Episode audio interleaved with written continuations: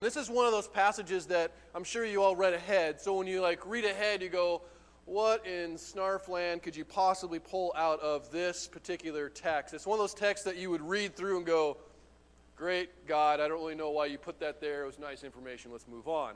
But, and that's how I sometimes approach and go, wow, Holy Spirit better really show up this time because there ain't much there. And what happens, uh, or you'll find in this passage that it is just uh, snarfalicious. It is so awesome. And um, yeah, I know I use snarf a lot because it's better than a lot of other words and it's mine. So the reality is, it's a great passage. And I, I just want to encourage you to understand that God doesn't waste words, that every passage, as boring or obscure or just, you know, uh, I guess, not unexciting as it might be, is powerful and meaningful and intended for use to strengthen our faith. And it's no different with this. So, by way of review, so as we understand where we're going.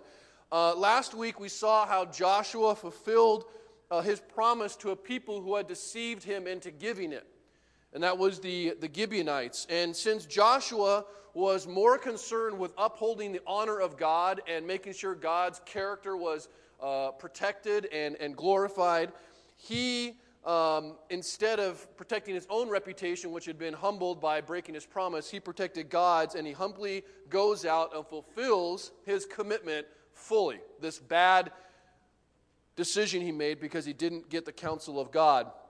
And because God's man proved willing, because he proved willing to do and follow what God had commanded him to do, God here proves himself faithful. And so the first half of Joshua 10 is this amazing, unbelievable battle between five kings.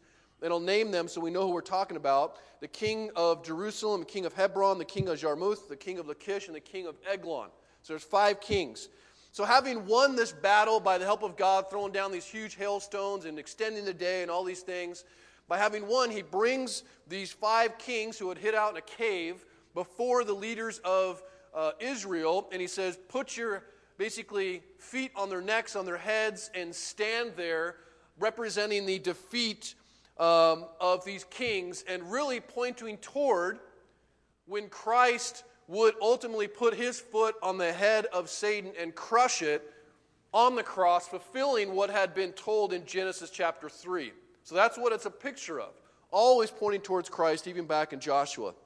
And so the passage ends with the execution of these kings, and so this is kind of the first real battle in the whole southern part of Israel, and it's really the last battle that we get full details of in the rest of the book of Joshua. The remainder of the battles are kind of short summaries. So the second half of Joshua 10 summarizes the capturing of the people of these five kings who came up to battle Gibeon. And so it's the continuation uh, and the end, if you will, of this, this battle. So the kings are dead. But what you see in, in verse 20 of Joshua 10, we saw last week, is that the people of their cities ran back, got in the fortified cities, and Joshua basically left them there. And they said that no one would speak ill of Israel. So they're sitting in their, in their cities, silent, quiet, hoping that Joshua will just kind of go away and maybe forget that they are there.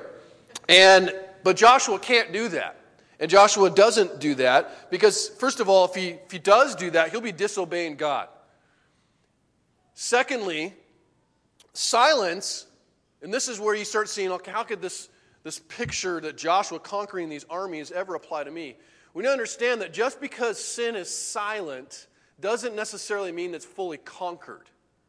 It's very easy when, when you know, I've met people, honestly, they kind of confess a full addiction, and, and you start talking through, and it's like, oh, we got it all out, and because they feel good, and they suddenly are, have this commitment to purity and whatever addiction might be, and they kind of forget to battle because they think because they're not struggling in that first two weeks that they actually, you know, have come forward with it, that suddenly the battle is won. And that's not the case. And so these guys are sitting in their city silent, very easy for Joshua to kind of go, well, yeah, they're conquered but they're not. And so, as I've said from the beginning, you need to look at the book of Joshua not as a book of war in the land, though that certainly is what's happening. It is a picture of uh, the war for a purity of worship in all the land, and particularly in, in our hearts, is what it's pointing towards. And so the picture that we get here is a picture of this big theological word called sanctification. And it's different than justification, where you are saved, justified, declared innocent, and even righteous by God. Positionally, you are adopted in the family, but then there's the sanctification, which is called life.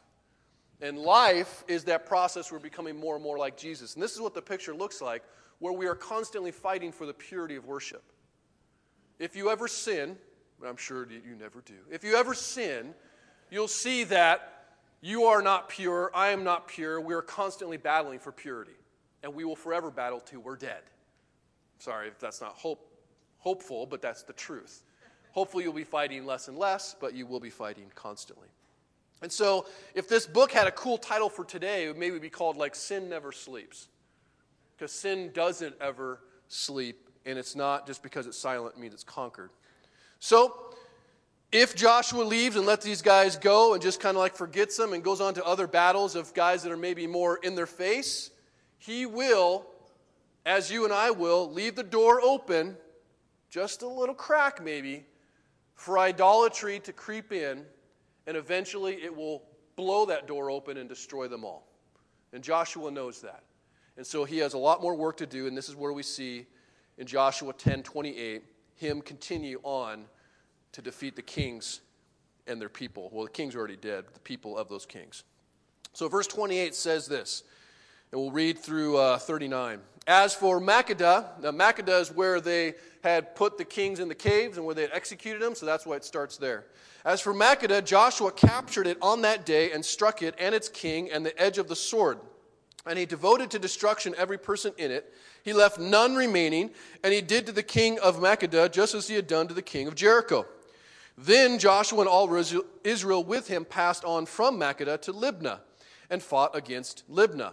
And the Lord gave it also and its king into the hand of Israel, and he struck it with the edge of the sword, and every person in it, and he left none remaining in it, and he did to its king as he had done to the king of Jericho. Then Joshua and all Israel with him passed on from Libnah to Lachish, and laid siege to it, and fought against it. And the Lord gave Lachish into the hand of Israel, and he captured it on the second day, and struck it with the edge of the sword, and every person in it, as he had done to Libnah. Then Horam, king of Gezer, came up to help Lachish, and Joshua struck him and his people until he left none remaining.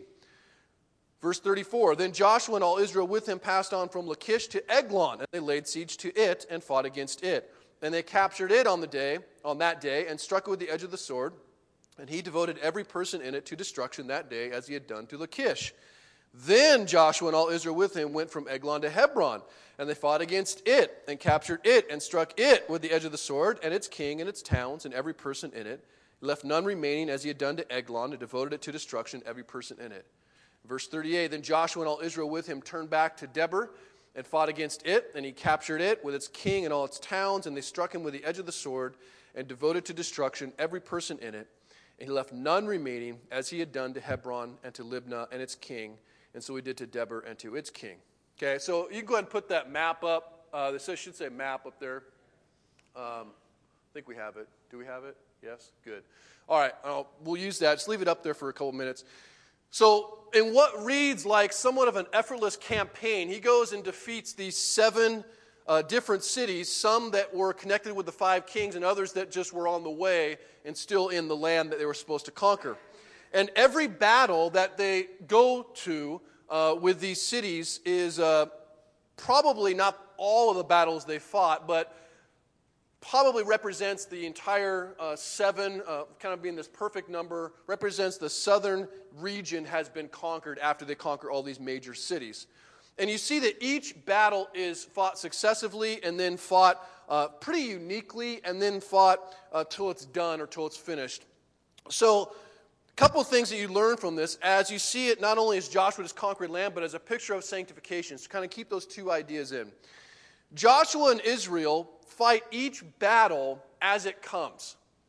So, kind of, kind of in order, if you will. Now, if you see, um, you have to look kind of at uh, the cities and match them up but you'll see where they start, where Bethel and, and are right there in kind of the lower third of the picture. You see Jericho over there in Jordan. And so Gibeon was just to uh, the west of it, and that's where the king. Oh, hey, where'd that come from? That's pretty fantastic. Gibeon's where they all came up to fight. And so as you go down the south, you'll see they hit each city, and that's they're just hitting whatever city comes next uh, in order. And they do um, kind of do a detour with a Debir and, and go over, but it's basically a pretty successive battle after battle after battle. And so it's they're fairly strategic in their fighting. And what I mean is they're, they're not reactionary. They're not just randomly fighting whoever they happen to see around, um, which is probably a little bit different than maybe some of our own spiritual battle plans that kind of like, well, I'll just kind of do whatever and, and hope to fight the things that, that I see or things I think are, are most important. Now, these guys plan and they fight and they win and they go to the next one. They plan and they fight and they win and they go to the next one. They plan, they fight and they win, they go to the next one. And they don't fight two battles at once. They don't get distracted maybe by uh, the battles that uh, they know are coming in the future or the battles that maybe look more impressive or attractive. They just they go successively with discipline in order, battling for the purity of worship as they go south. Now, the question is how do we battle like that? And I just started asking myself, do you even know the battles that are in front of you that you're actually supposed to fight? The major battles that are in front of you, even if you have an idea of what's coming, do you know what's in front of you right now? And I see a lot of us, including myself, making the mistake of uh, sometimes, correct me if I'm wrong, well, actually, don't out loud, but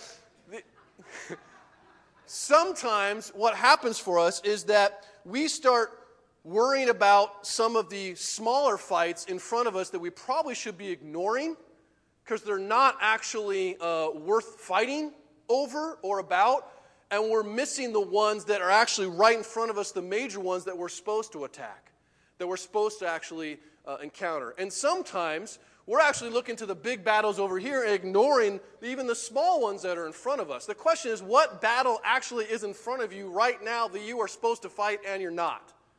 Because all too often we're looking forward to something else that we're supposed to fighting, distracted by something over there that we should be fighting, as opposed to what is next, what am I supposed to fight, what am I supposed to deal with, and typically it's the one we don't want to deal with. That's we're ignoring. And so what you see in Joshua is he takes each battle as it comes, the important ones, and because it's successfully in front of him, that's what makes it important and he continues to fight. You also see in this that each battle is a little bit different. It's subtle, but each description in this series of battle is, is a combination of different terms and, and summaries of fighting, of besieging, of capturing. And in one battle, Joshua ends up striking a couple of them. He, strikes with sword, and then another, Israel captures it. And in another battle, they require fighting, or some translations will say warring for an indefinite, indefinite amount of time. And then another says it's besieged and taken on the second day. And the next one says, well, it's taken in one day. And there's all these different variations of how these battles played themselves out. And every battle against God's enemies, in this in Joshua's context here, is different, just as our battles against sin are going to be different. They're going to be unique. And what I mean to say is that when you have a sin or something that really plagues you, some kind of, kind of stronghold in your life that is just your, and everyone's got their own, right? We all have huge trophy rooms of idols, but we all have one that kind of is in that special lit up place, the big one that we go, you know, the lights are on that one. We go, that's my major one. But even if you turn the lights down on that one, it lights everywhere else. You're like, yeah, but I got a whole room full, actually. But the question is that one is fought uniquely, and it's even fought uniquely by different people.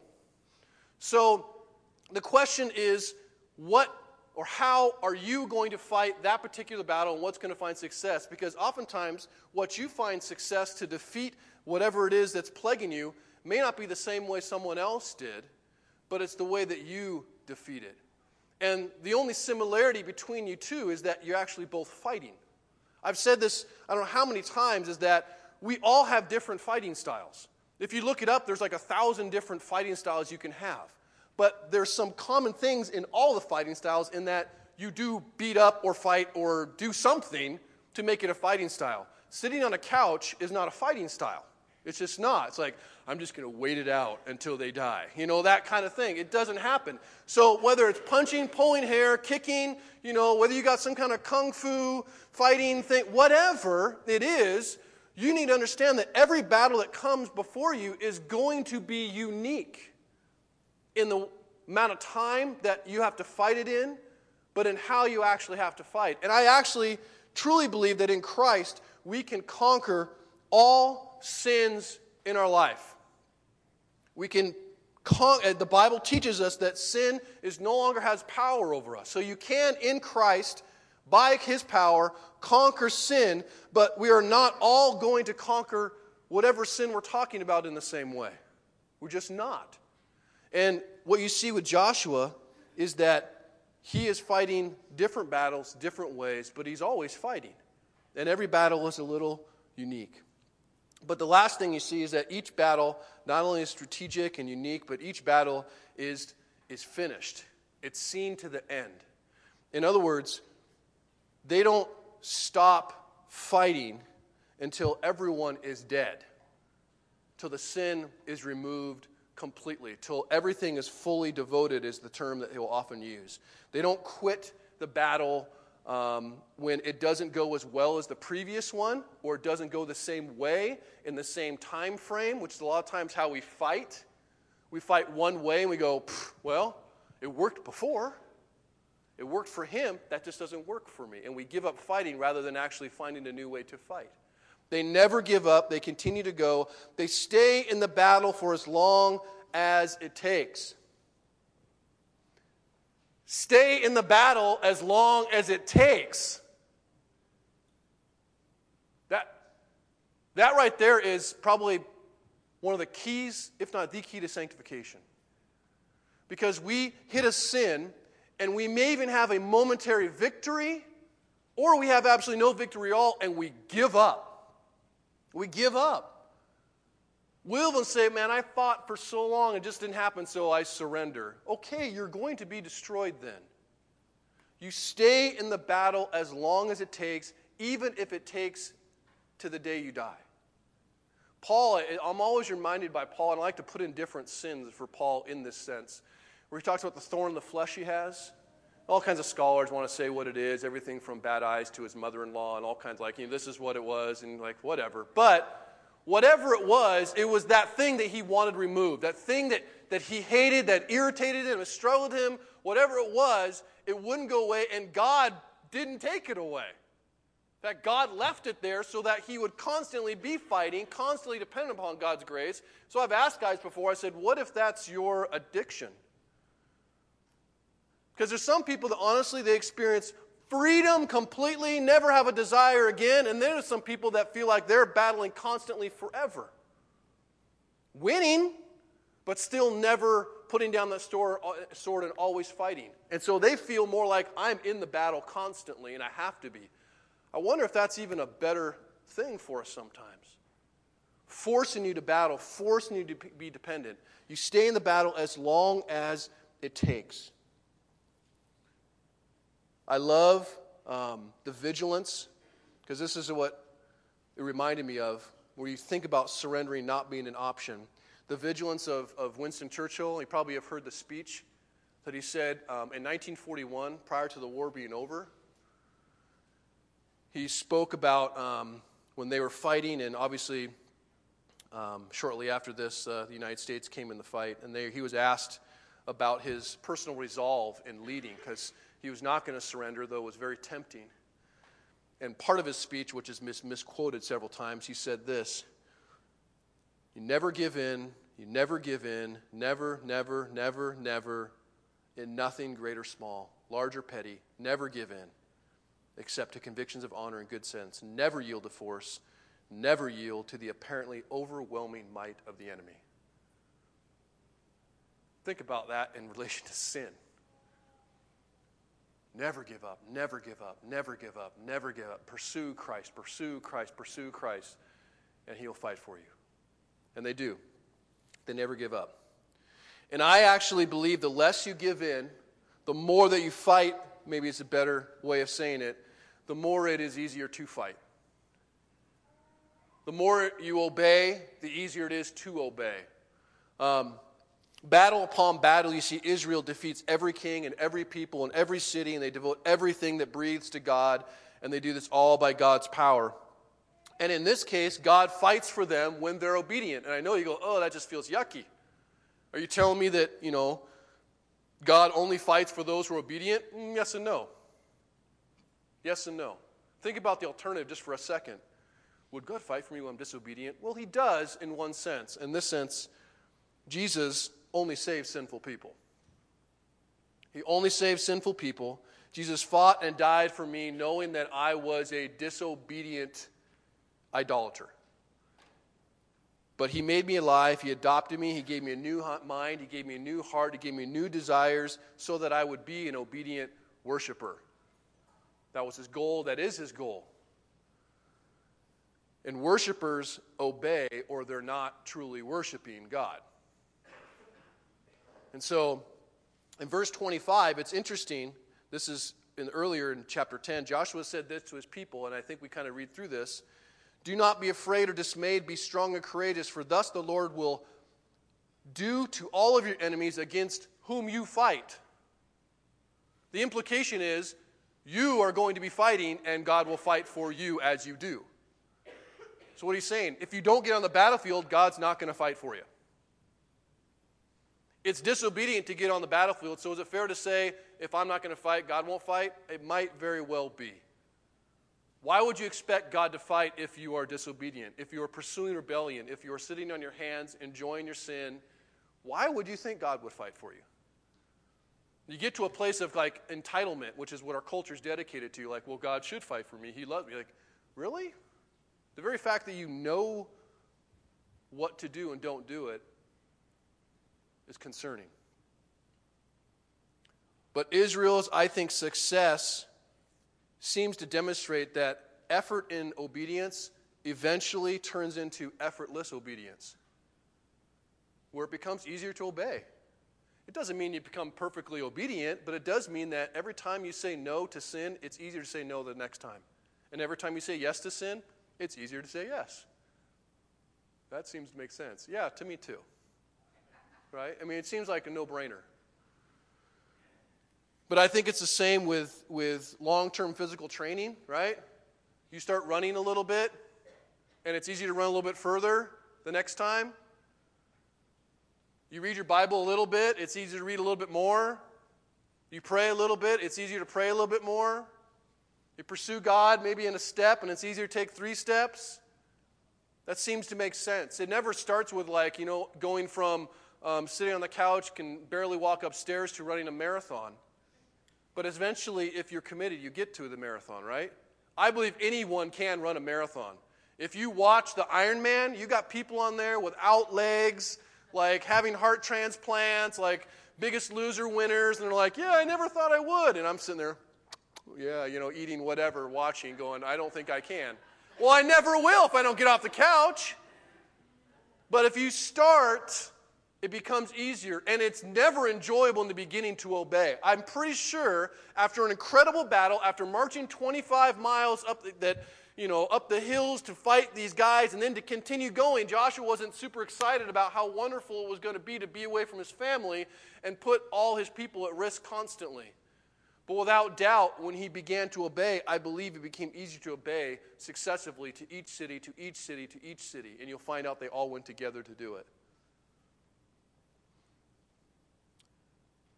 And we must never forget that why Joshua is fighting. He's not fighting out of obligation to men. Like he had a treaty with Gibeon, and, you, and you're tempted to go, well, yeah, he has to do that, right? He has to go make sure he defeats. He had this treaty.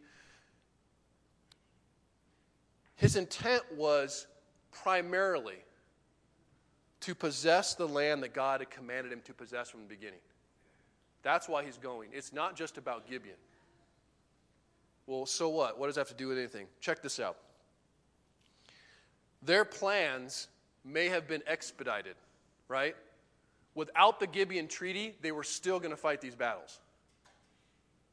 So their plans were expedited because of something stupid, but they were still in line with what the plan was from the beginning to preserve and establish or establish and preserve the purity of the land. That was the goal from the beginning.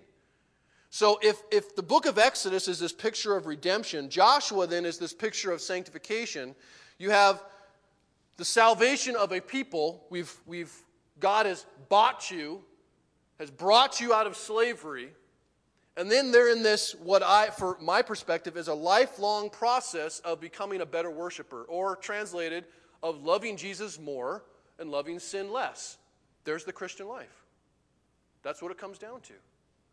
Enjoying God more, enjoying sin less. So, God's goal for us is to establish and preserve the purity of worship in our hearts. And then this begins with Jesus saving us and then continues with Jesus changing us. Constantly moving. That's the goal.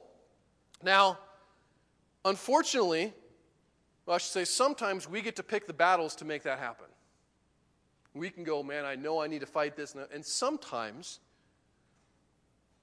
God, and I will say God, ordains, allows, whatever, brings those battles to us because we would never maybe pick them to begin with.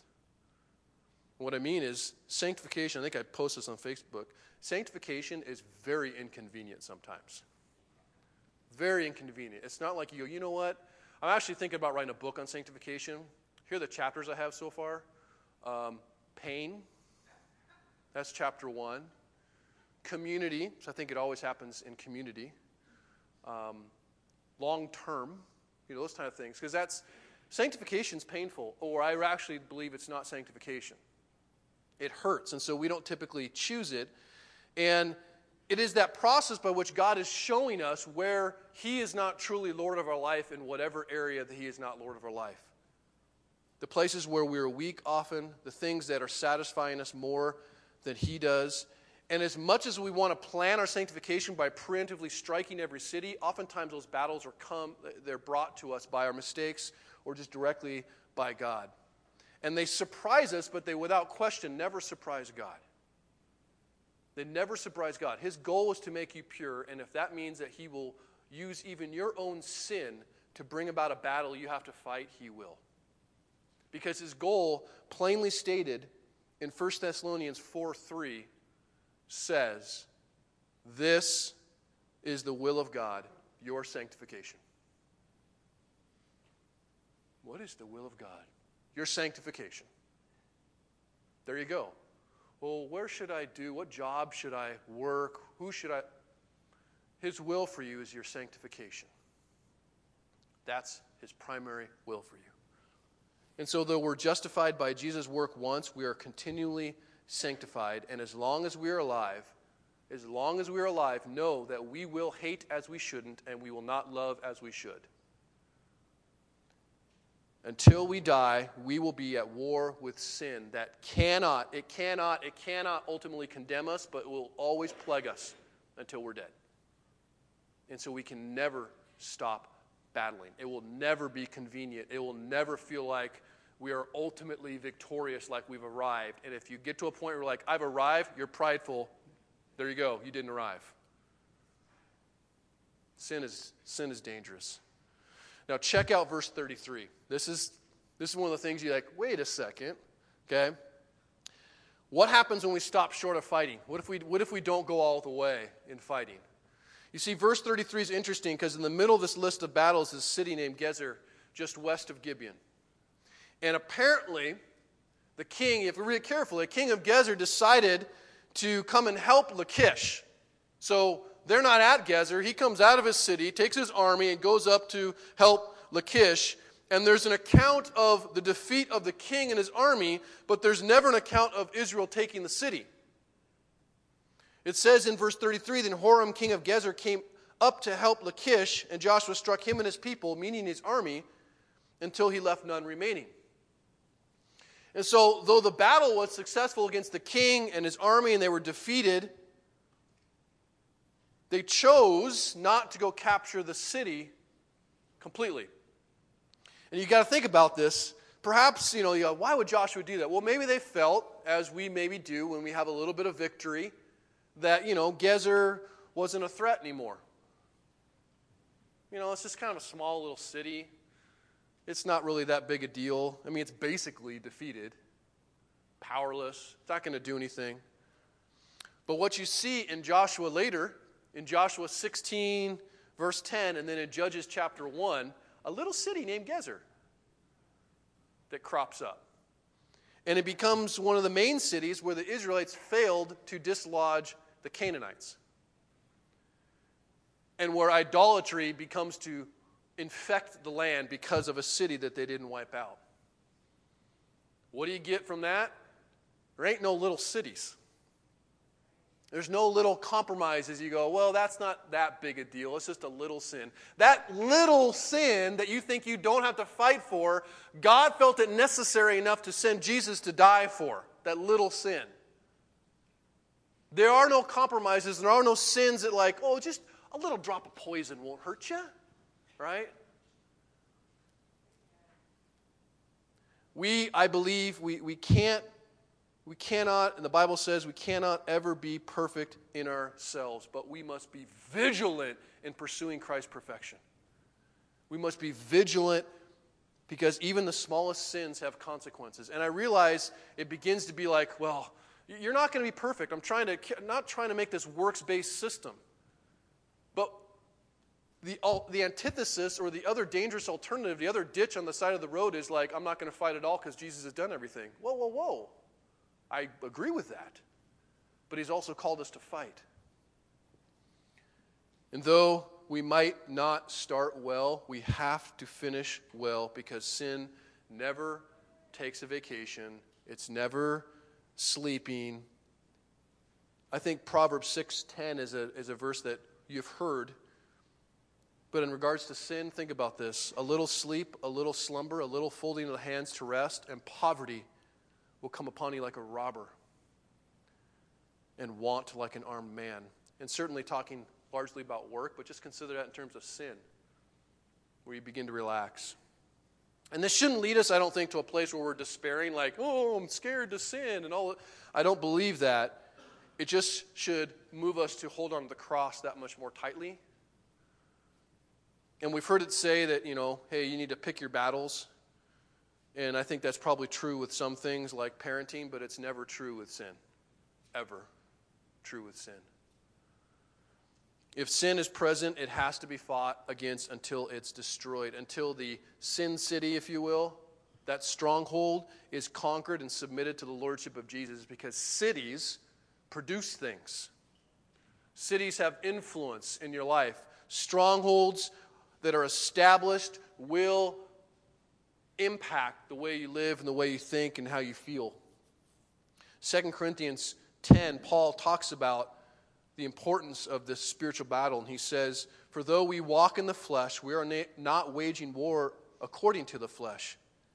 For the weapons of our warfare are not of flesh, but have divine power to destroy strongholds or cities. We destroy arguments and every lofty opinion raised against the knowledge of God and take every thought captive to obey Christ, being ready to punish every disobedience when our obedience is complete.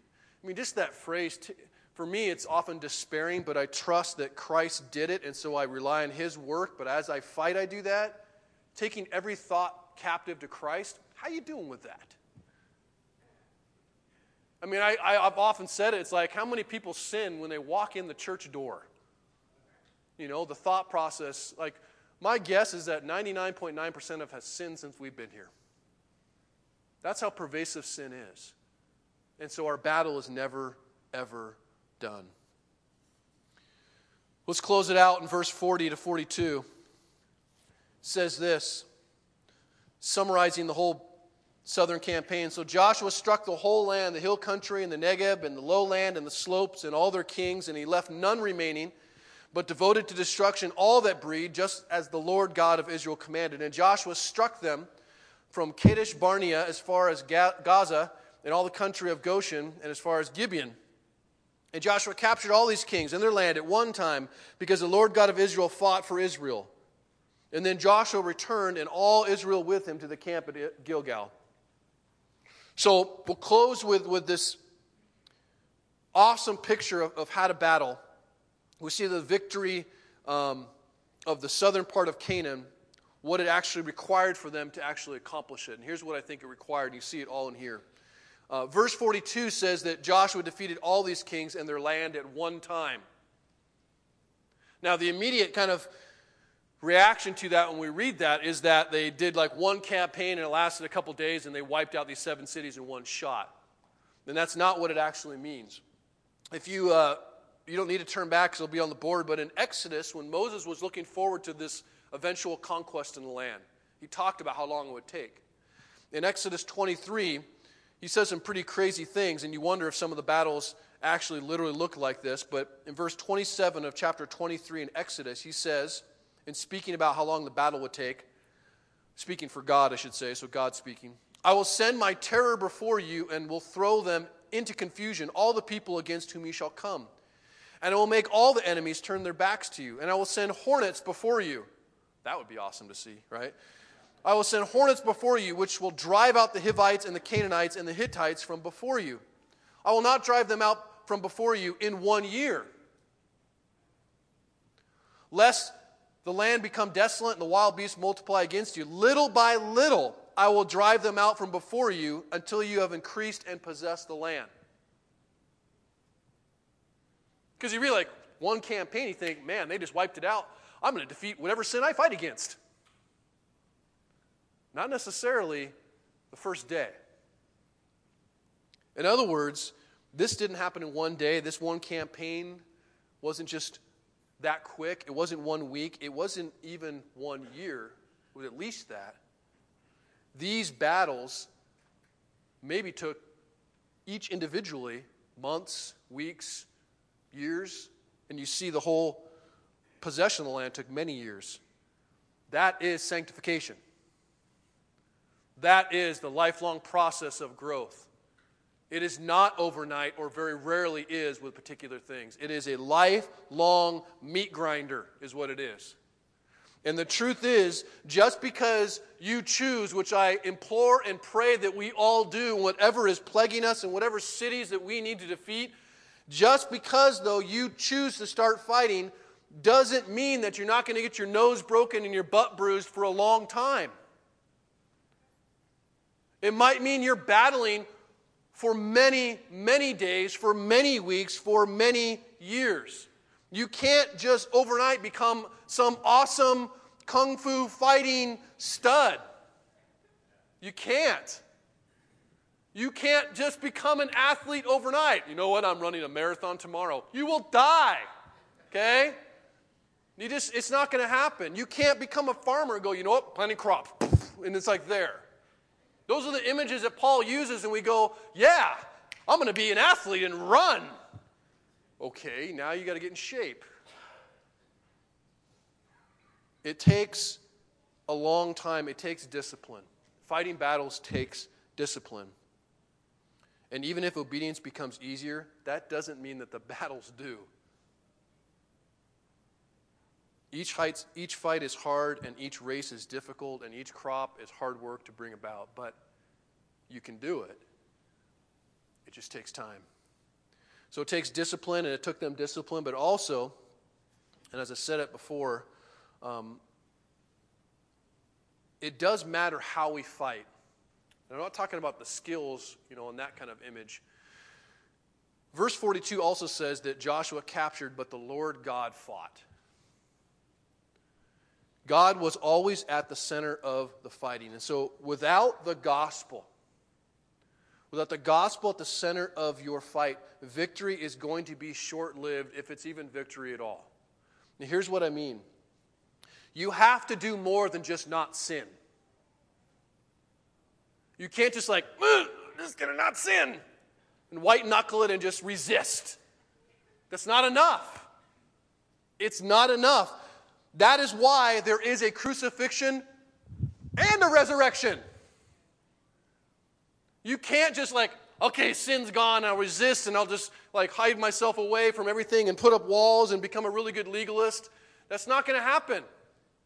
You will not succeed. You have to pursue joy and satisfaction and worship in the true God. You can't just resist false gods. That is where the gospel comes to real life. The fight for sanctification takes place on two, two battlefronts at the same time. Free, fleeing from the lies of sin that I believe very easily entangle us as we believe its promises, its false promises, and fighting to believe and be satisfied with the promises of God's truth. Fighting for joy in those things. And I believe it's only possible, as I've said before, through trusting God to fight for you as you follow Him. But it's got to be a double battlefront fight. You and I are really bad fighters. We're bad. But Jesus is like the best ninja ever made, okay? He was never made. But he is a warrior. And if you and not Jesus is at the center of your fight, what will happen is you'll begin to fight the wrong battles, or maybe even some of the right ones, but they'll be apart from Him, and you'll be a step closer to self righteousness.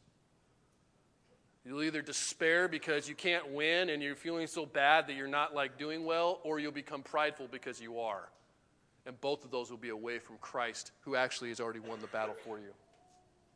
So you must come to a place where we believe that, that though you can fight, you can never have victory apart from Christ. That's where you have to be.